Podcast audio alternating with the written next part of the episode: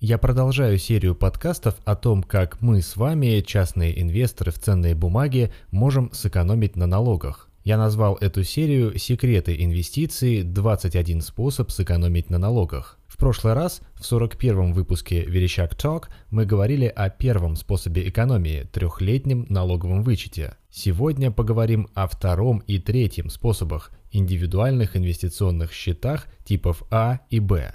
Описание остальных вариантов экономии на налогах вы можете найти в моей одноименной статье для портала Финверсия. Просто наберите в любом поисковике фразу «Секреты инвестиций. 21 способ сэкономить на налогах. Верещак. Финверсия» и вы найдете эту статью. Итак, способ номер два – возвращайте уплаченный налог, ИИС типа А. Основания под пункт 2 пункта 1 статьи 219.1 НК РФ с учетом особенностей, установленных в пункте 3 статьи 219.1 НК РФ.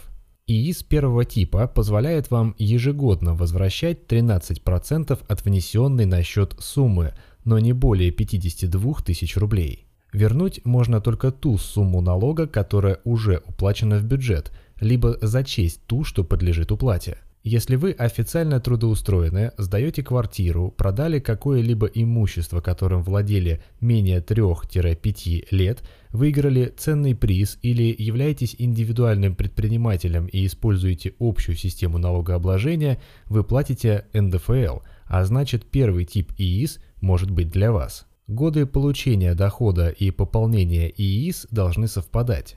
Данный вычет можно совместить с социальным, обучение, лечение и так далее, или имущественным, покупка квартиры, продажа золотых слитков и так далее.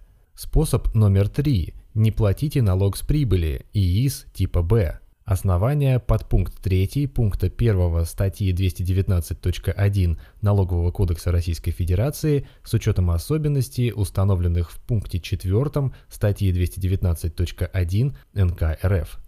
Весь финансовый результат, включая доход от реализации ценных бумаг с учетом возможной разницы курсов валют, от налогообложения освобождается. Входят сюда и купоны облигаций, правда налог с них все равно сначала удерживается у источника выплаты и лишь потом при расторжении договора на ведение индивидуального инвестиционного счета принимается брокером в уменьшение налоговой базы – Письмо Минфина России от 23 января 2017 года номер 03-04-06-3254. А вот на дивиденды вычет, увы, не распространяется. ИИС второго типа подойдет вам при отсутствии доходов, облагаемых НДФЛ по ставке 13%, ведь возвращать из бюджета в этом случае вам попросту нечего. Какой тип ИИС нужен вам, решает математика. Вот простая формула. Разделите сумму пополнения счета на имеющуюся или планируемую сумму средств на нем и выразите результат в процентах.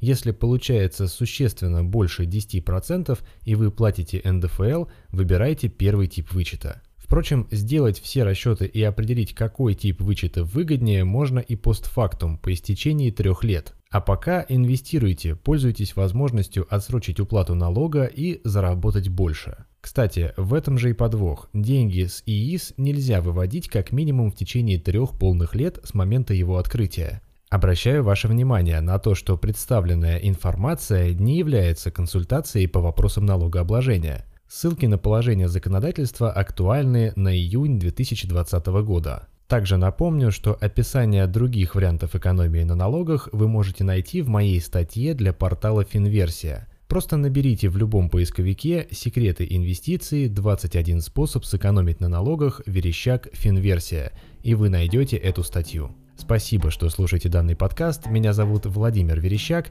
я финансовый советник и основатель консалтинговой компании «Богатство». Я занимаюсь комплексным планированием личных и семейных финансов и консервативными инвестициями в ценные бумаги. Больше о том, чем я могу быть полезен вам, на сайте будьтебогаты.рф.